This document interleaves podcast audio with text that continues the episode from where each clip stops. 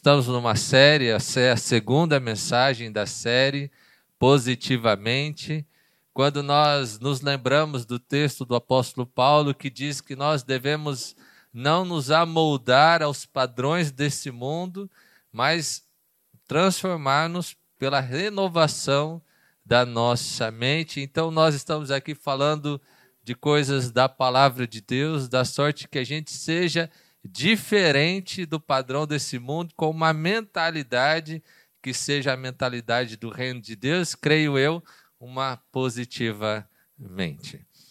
E na semana passada, então, nós falamos sobre contentamento, e eu desafiei as irmãs a fazer uma lista todos os dias de três coisas positivas que as irmãs experimentavam. Não sei quantas fizeram, queria ler a minha aqui. Então eu falei na semana passada, coisas, motivos de gratidão. Primeiro, um chuveiro quente, uma cama quente, roupa quente, que aquele dia estava frio. Comer o que escolher, isso me alegra muito, eu poder comer o que eu escolho. Um horário inesperado no cabeleireiro. Amigos para falar de Jesus. Esse dia aqui eu não tinha horário. Aí a minha amiga que corta o meu cabelo, eu falei, eu vou orar para Deus desmarcar alguém. E abriu esse horário. Conversa que foi muito boa e que eu não contava com isso. Um dia tranquilo, sem correria. Resultado surpreendente do podcast. Ser bom no, hobby, no meu hobby, segundo a minha própria avaliação. Café com uma amiga, jantar com os amigos, celebrar Jesus com a família da fé, almoçar com os meus pais no Dia dos Pais, saber que Deus trouxe amor no lugar do medo, viajar com a minha esposa, ser cuidado no caminho por Deus, almoçar uma comida deliciosa, falar sobre Jesus na Jovem Pan T V, ouvir sobre a conversão de muçulmanos que em mais, em menos de doze anos, últimos doze anos, mais muçulmanos se converteram do que toda a história do muçulmano. Uma conversa inusitada e engraçada. Hoje cedo, um café especial moído na hora. Pessoas que amo pela primeira vez que estão aqui, minha mãe está aqui. Viver algo novo pela palavra de Deus. vinte e quatro coisas até aqui. Queria que você, se não fez, começasse hoje. Vamos sermos, vamos ser é, intencionais com a nossa mente. Uma mente grata, uma mente que se esforça para perceber as coisas boas que Deus nos traz. É uma mente que começa a reconhecer o padrão da bênção de Deus todos os dias das nossas vidas. Às vezes alguém pergunta para você, você tem uma bênção para contar? E você fica se esforçando para tentar encontrar algum motivo para agradecer a Deus. E aqui pude encontrar vinte e quatro motivos, e creio que nós vamos chegar nos cento e quarenta e sete, é isso? cento e quarenta e sete ao longo das sete semanas, de motivos que você tem para agradecer a Deus. Que a cada dia você acrescente três coisas na sua lista. E não tem problema se você esqueceu, comece hoje. Creio que Deus tem algo muito especial para fazer na sua vida. Você crê nisso? Amém? Glória a Deus. Então vamos lá, gente. Vamos ser intencional. Creio que você vai ser abençoado. Hoje nós vamos falar o nosso segundo tema da série Positivamente e nós vamos falar sobre a história de Jacó. E nós vamos ministrar sobre resiliência. Resiliência é a capacidade que nós temos de passar pelas dificuldades de uma forma positiva.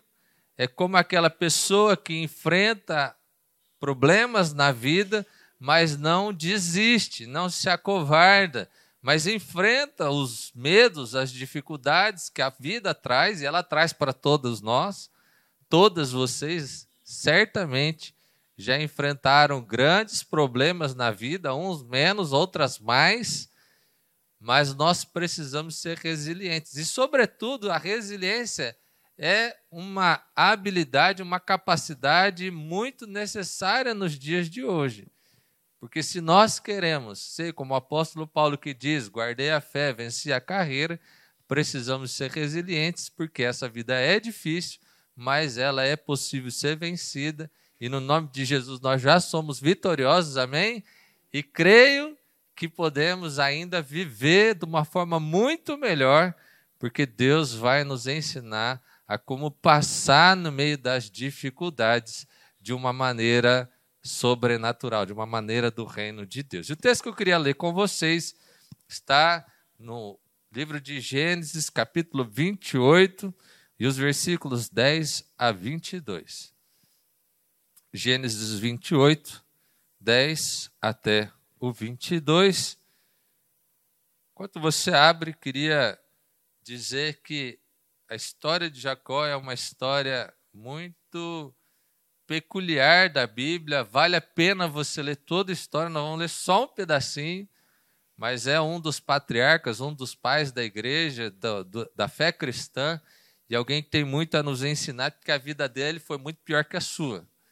Então, quando você quer ficar feliz, você lê a Bíblia, porque você percebe que na Bíblia as pessoas são pior do que você, mas elas foram abençoadas por Deus e, e venceram. Eu gosto de pensar assim. Se a Bíblia fosse só de Daniel, porque Daniel, gente, Daniel era fora da curva. Se a Bíblia fosse só de Daniel, ia ficar muito triste, porque ia ser muito difícil. Se fosse só Daniel e Jesus, aí estava lascado, né, Rosângela? Mas como, graças a Deus, tem um Jacó aqui para a gente aprender que dá para ser bom, porque tem gente muito ruim que foi muito boa, então a gente pode vencer nessa vida, amém?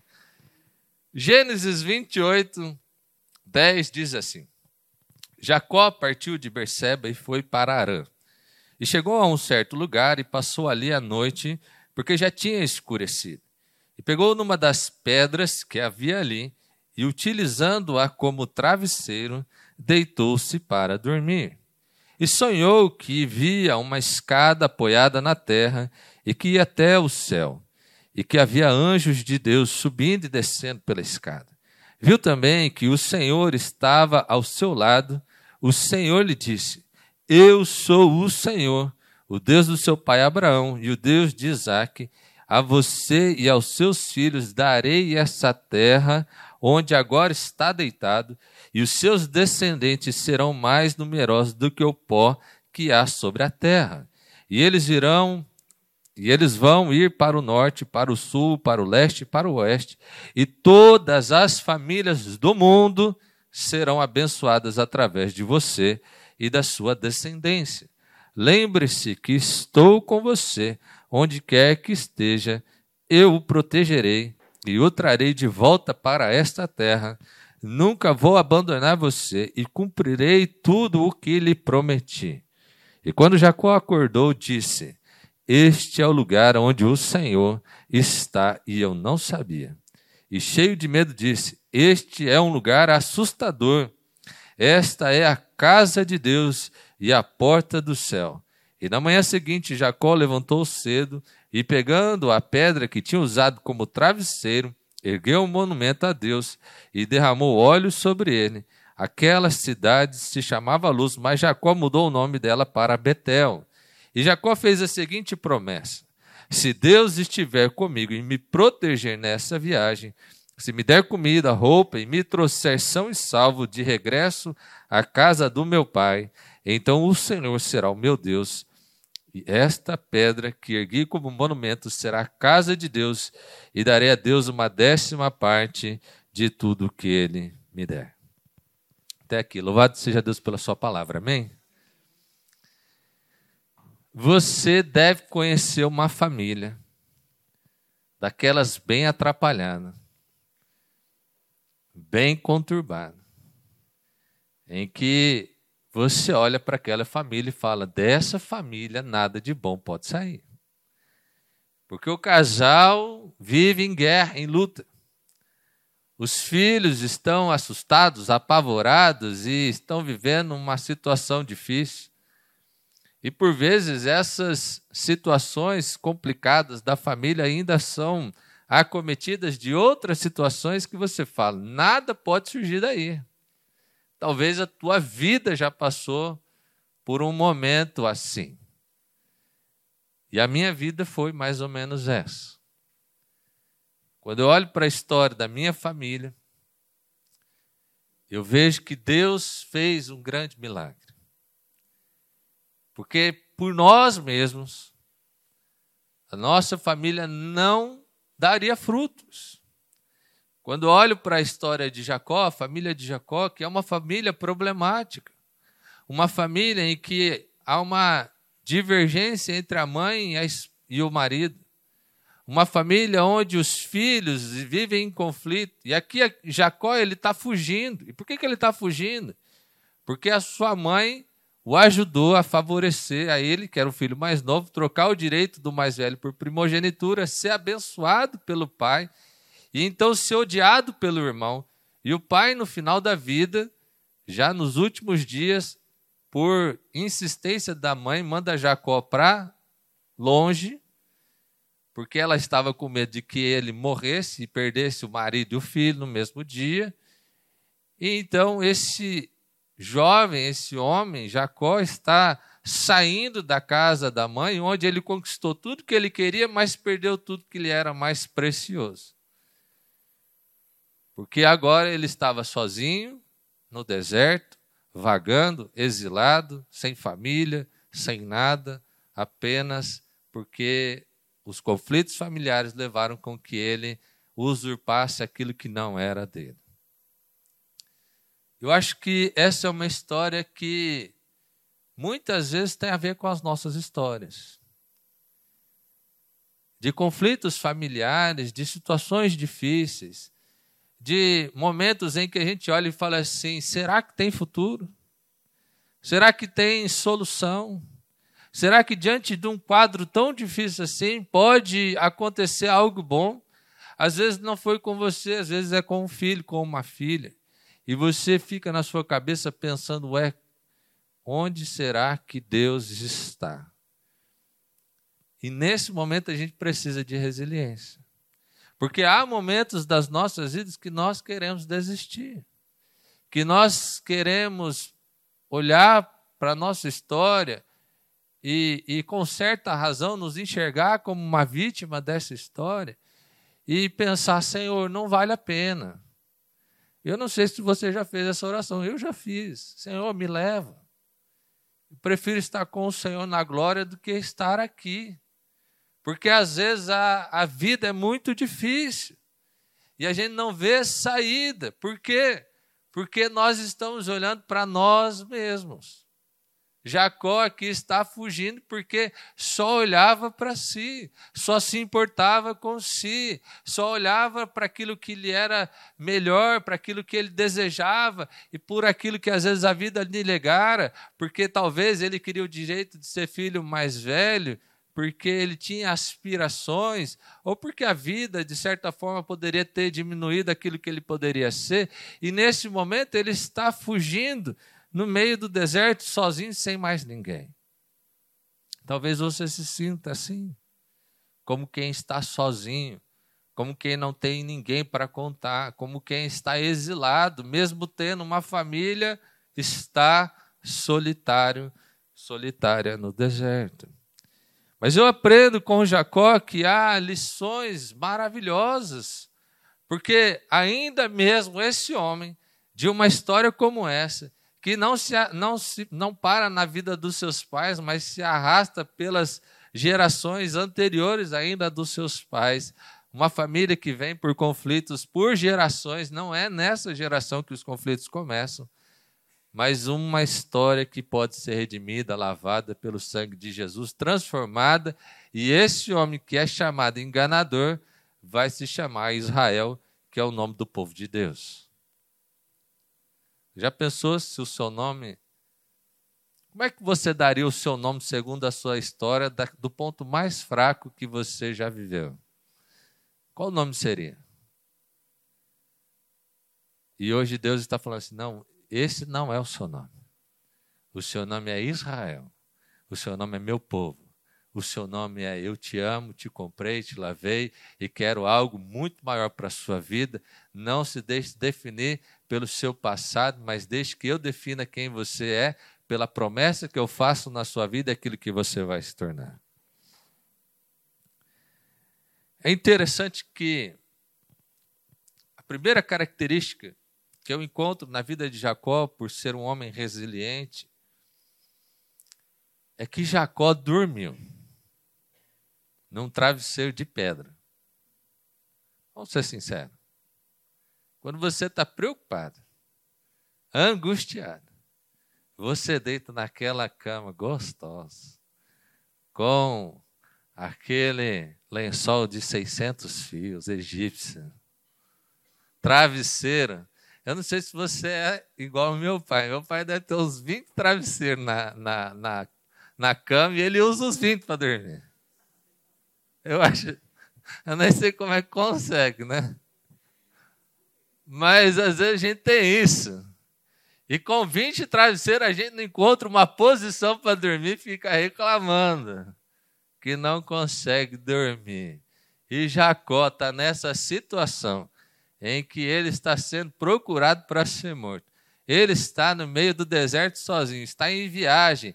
Esse é o lugar mais perigoso que havia no momento em que ele estava. Porque estar em viagem é não ter ninguém para te proteger, é estar à deriva de qualquer um que passe. Você lembra do, do, do bom samaritano que encontra o outro pelo caminho, porque nas viagens as pessoas aproveitavam dessa situação quando você estava sozinho para roubá-lo, batê-lo, etcétera. Então Jacó está nesse lugar, com esse problema, talvez muito maior que eu e você. E ele pega, então, um travesseiro de pedra, de pedra, põe na cabeça, encosta a cabeça e dorme. Eu não dormia, não. Eu sou de dormir fácil. Mas acho que aqui não dormiria. Quem tem insônia, então, esquece, né? Porque nem com remédio está dormindo mais, imagina com um travesseiro de pedra. Seria muito difícil para mim e para você, mas eu encontro aqui uma sabedoria na vida de Jacó. Porque há momentos que não há nada para ser feito. Há momentos em que você não pode fazer nada. Há momentos em que toda a sua energia já foi embora. Mas muitas vezes, nesses momentos, a gente insiste. Sabe por quê? Porque a gente aprende desde criança que é assim. Eu tenho certeza que você já fez isso. Seu filho estava estudando, já estava muito tarde, já tinha passado até do horário que supostamente você pensa que ele deveria dormir, mas no outro dia tinha prova. Então, deixa ele estar até de madrugada. Esse é um hábito excelente para ir mal na prova. Porque se você não dorme direito, seu cérebro não está apto para resolver problemas, a sua capacidade cognitiva diminui e você tem mais chance de errar. Por mais que você estudou a noite inteira. Se você quer fazer um bom concurso, uma boa prova, na véspera da prova não estude. Estude ao longo do ano. Na véspera você precisa dormir e descansar.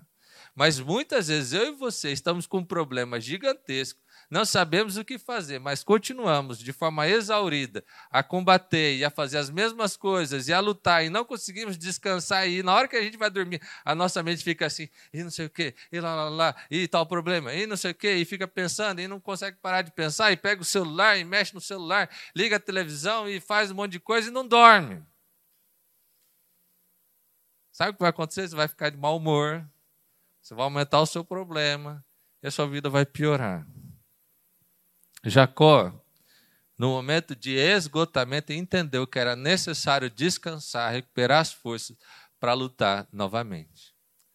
Porque nós temos a sensação de que uma pessoa resiliente é como um lutador de boxe, que quando leva um golpe, rapidamente se levanta é para lutar novamente. A gente pensa que uma pessoa resiliente é o soldado, que é incansável, imparável, mas soldados dormem e descansam. Atletas de elite têm uma rotina perfeita de descanso, intervalo, boa alimentação, para que o corpo esteja no máximo de aptidão para resolver grandes tarefas. Mas eu e você insistimos em nos cansar e nos fadigar para resolver os problemas.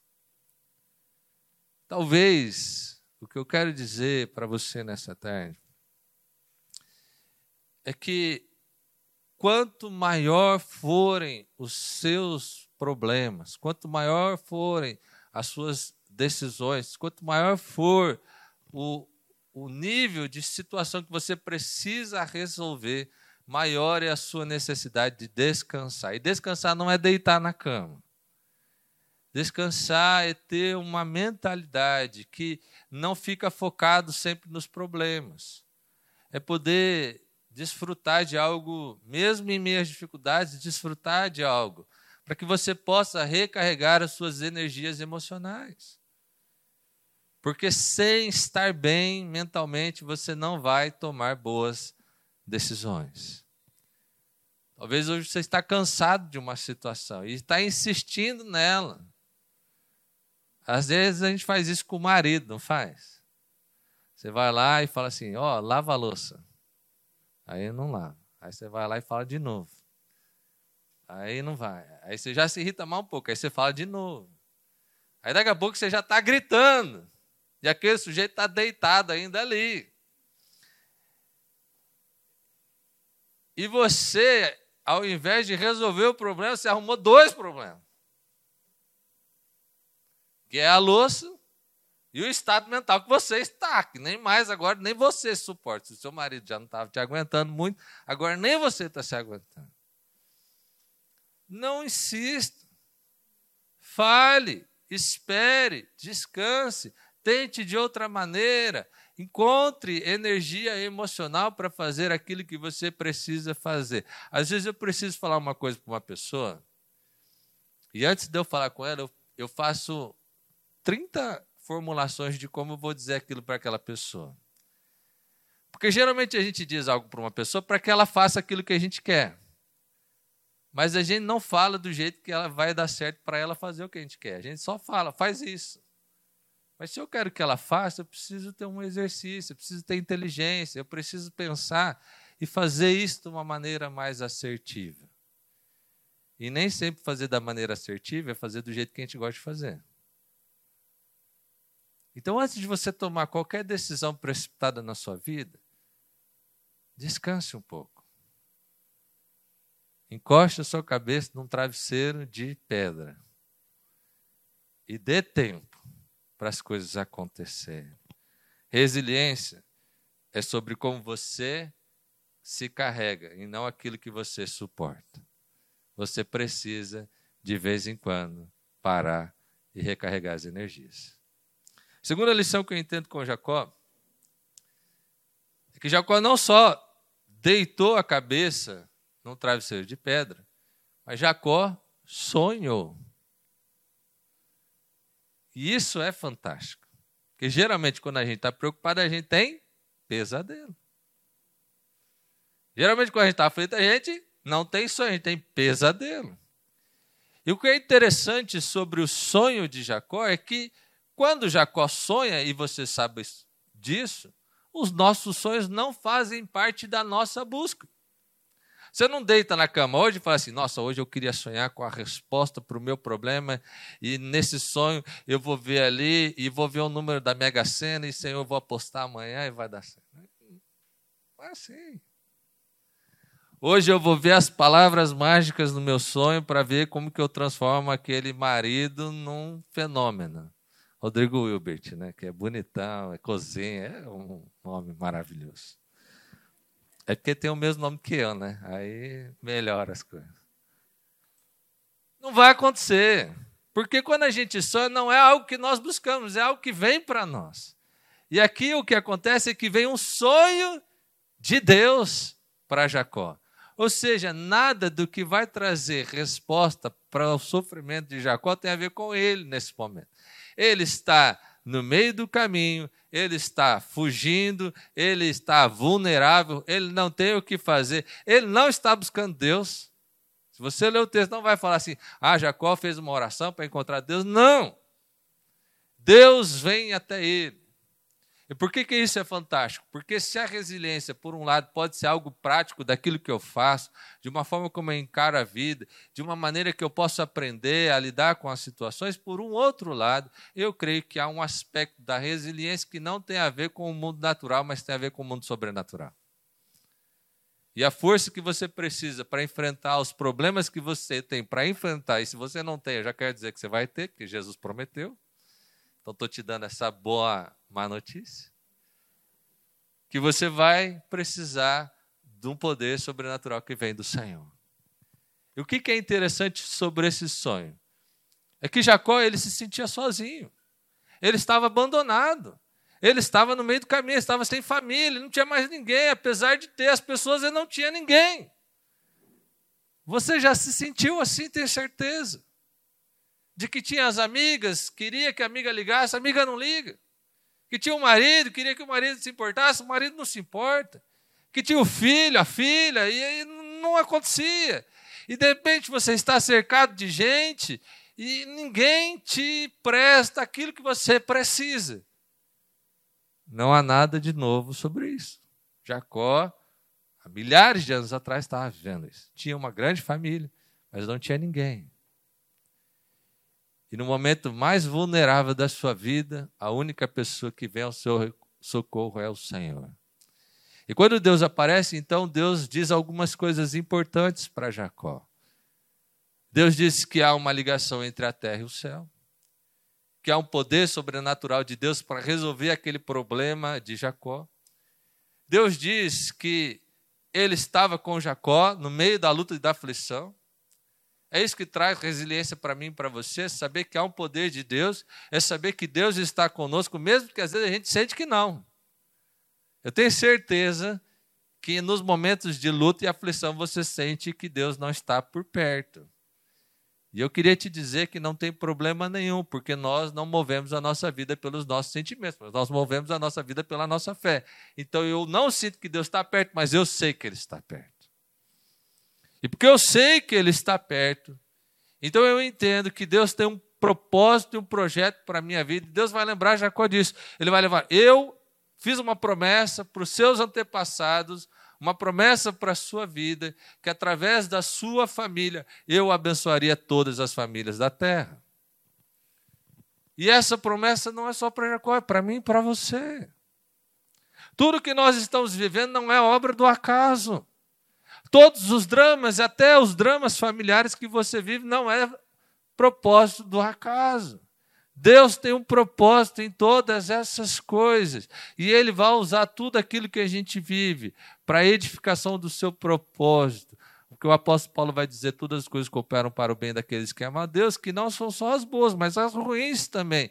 Por quê? Porque todas as coisas, segundo o propósito de Deus, vai cooperar para nós. E nós estamos cumprindo a missão de Deus. O problema é que muitas vezes nós vemos a nossa vida segundo o nosso propósito, segundo os nossos interesses. E aí o sofrimento no nosso propósito, no nosso interesse, não faz sentido nenhum. Passar por luta segundo o meu propósito não tem sentido. Porque eu, Rodrigo, não gosto, tenho o propósito de ser feliz, de ser bem-sucedido, de ser rico. Eu queria ser bilionário, né? Nem milionário mais, eu queria ser bilionário. Que bilionário, gente. Esses dias eu vi um estudo que falava o seguinte, que o Jeff Bezos, se ele gastasse proporcionalmente o que seria um dólar para um americano comum, seria um milhão e duzentos dólares. Já pensou você gastar um milhão e duzentos de dólares como se fosse um real? É muito dinheiro, né? Eu queria ser bilionário, né? Desse nível, assim. Por quê? Porque a gente fica olhando para nós mesmos, os nossos princípios, os nossos projetos, para o nosso, para o nosso, para aquilo que a gente quer. Eu tenho certeza que você tem vários desejos no seu coração que muitas vezes você não sabe ou nunca se perguntou se tem a ver com o que Deus tem para você. Porque eu tenho alguns no meu coração que eu nunca perguntei para Deus se era de Deus. Porque tem coisas que a gente, às vezes, faz vista grossa. Deus, será que essa luta na minha vida é do Senhor? Será que esse... As irmãs sabem, né? Faz dez anos que sou casado, não tenho filhos. E muitas vezes eu me perguntei, Deus, por que, por que comigo? Por que na minha vida? E uma vez eu estava vendo um pastor falar sobre isso, ele disse, por que não com você? Por que, que você fala na vida do outro e não com você? Será que Deus não quer te ensinar algo através desse sofrimento? E eu passei a reinterpretar algumas coisas na minha vida que são difíceis para mim. E creio que nós precisamos ter isso, ver o sonho de Deus nas nossas vidas, entender o que Ele quer fazer conosco. Sabe por quê? Porque quando eu entendo aquilo que Deus quer fazer através da minha vida, eu fico feliz no processo. Porque eu vejo que, apesar das dificuldades do processo, eu estou no propósito de Deus. E no propósito de Deus eu não vou ser destruído. No propósito de Deus a minha vida não acaba. No propósito de Deus eu não preciso me preocupar com nada, porque ainda que esse momento seja muito difícil, eu sei que eu estou no caminho da vitória. Eu queria que talvez você conseguisse olhar para isso, para a sua história, como um caminho de vitória de Deus na sua vida. Que todos esses percalços, que todas essas dificuldades é o caminho da vitória de Deus na sua vida. E que talvez sem as lutas, sem as cicatrizes, você não seria quem você é. No fim das coisas, a gente precisa se satisfazer com quem nós somos, porque então a gente pode olhar para a nossa vida como que Deus está fazendo grande coisa na nossa história. Da sorte que não são machucados, são cicatrizes que mostram o poder de Deus. Foque no propósito de Deus através da sua vida. A bênção de Deus não era para a vida de Jacó. Às vezes a gente olha assim, né? Deus fez uma promessa de bênção na vida de Abraão, na vida de Isaac, na vida de Jacó. Não foi essa a promessa que Deus fez. Deus não falou assim, Abraão, eu vou abençoar a sua vida. Não é essa a promessa de Deus. Abraão diz, Deus diz para Abraão, para Isaac e para Jacó, através da sua vida e da sua descendência, eu vou abençoar todas as famílias da terra. Olha que diferença. Talvez a sua vida não vai ser abençoada da maneira que você quer, mas Deus vai usar a sua vida para abençoar todas as famílias da terra. Isso é poderoso. Terceira lição. Jacó, depois de toda essa experiência, depois de tudo isso que ele estava vivendo, você percebe que ele não era um homem de fé. Ele só vai se tornar um homem de fé lá na frente. Aqui ele ainda é o enganador. Um homem sem vergonha. Aquele que você não gostaria de ter por perto. Mas nesse momento, Jacó faz uma promessa. Fala, Senhor, se o Senhor for comigo, se o Senhor me levar em segurança, se o Senhor me trouxer de volta, se o Senhor estiver comigo, eu vou edificar um altar e eu vou fazer uma promessa ao Senhor de que o Senhor vai ser o meu Deus. Porque a gente pode aprender a ser resiliente. E a gente até pode ter uma revelação de Deus que nos ajuda a ser resiliente na vida. Mas aquilo que muda a nossa história é o compromisso que a gente estabelece com o Senhor. É isso que muda a regra da história. O compromisso que você tem com Deus. Deus pode fazer um milagre na sua história, isso não tem diferença nenhuma. Deus pode te curar de uma doença, isso não tem diferença nenhuma. Deus pode te livrar de uma situação, isso não mudar nada. E você seguir a vida e logo à frente está reclamando de novo. O que muda as nossas vidas é o compromisso que a gente estabelece com o Senhor. E Jacó fez isso, ele fez um voto, uma promessa.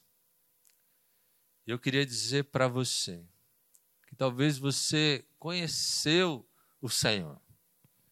Talvez você está até vivendo uma vida com o Senhor, mas você não tem esse, essa promessa bem estabelecida na sua mente.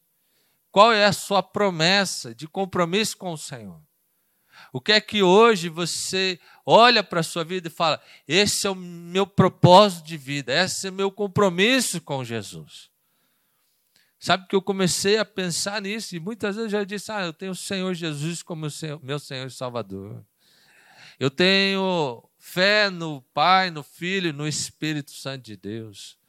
Mas essas afirmações muitas vezes não resolvem o nosso problema quando nós estamos naquele poço que nós não encontramos solução. Porque dizer que Jesus Cristo é o Senhor é uma bênção, mas no poço Quando você está ali, talvez isso não seja tão significativo. Por isso, eu queria te encorajar a, quando você chegar em casa, você pensar sobre a sua história, pensar sobre o seu caminho e escrever um compromisso pessoal com Jesus que tem a ver com aquilo que vai te trazer esperança.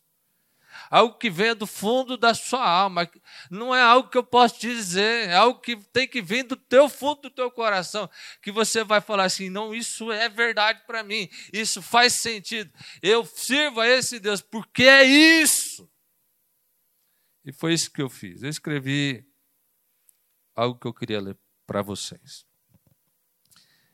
E eu estabeleci um compromisso com Deus. E eu escrevi assim: eu prometo sempre me lembrar que Jesus está comigo, que Ele me deu uma vida muito melhor do que eu já sonhei ter, e que está cumprindo o seu propósito através da minha vida. Prometo me lembrar que a melhor decisão foi viver para Ele, depender dEle. E sem Ele eu não seria quem eu sou. E por isso eu não vou deixar que as dificuldades, os medos e as fantasias mais malucas da minha cabeça me impeçam de viver uma vida de serviço e alegria no Senhor. Eu preciso fazer esse compromisso com Deus.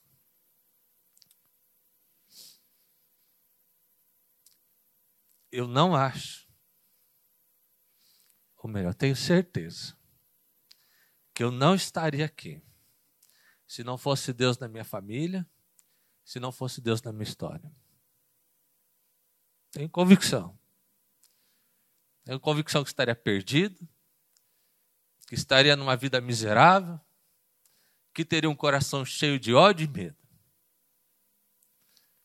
Tenho certeza que não teria o conforto que eu tenho, a esposa que eu tenho, os pais que eu tenho, a vida que eu tenho. Por isso, quando eu pensei sobre isso,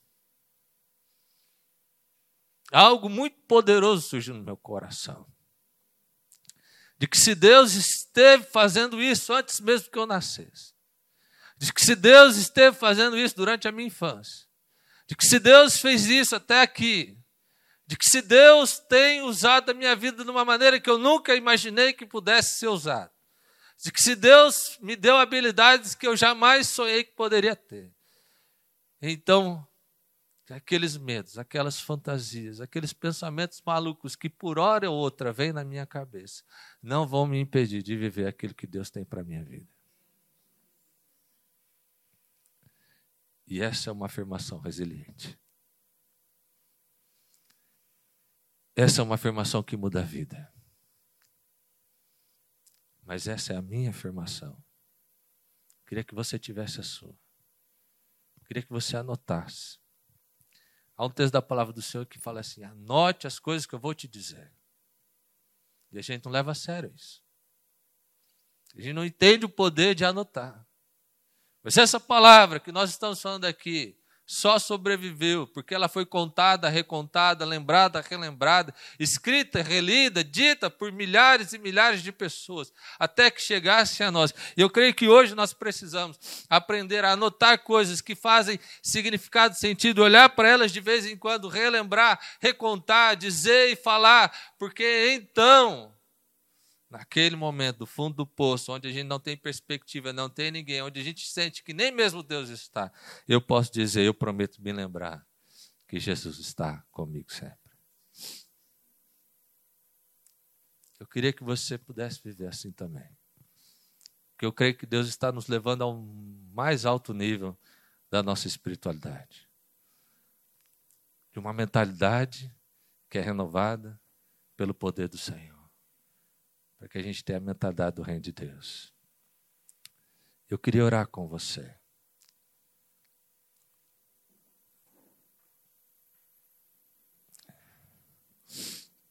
Talvez nessa tarde você esteja num lugar onde eu estive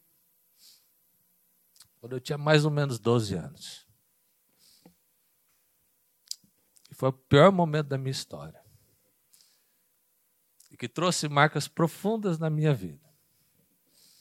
Talvez você está nesse momento hoje, deitado, procurando um travesseiro de pedra.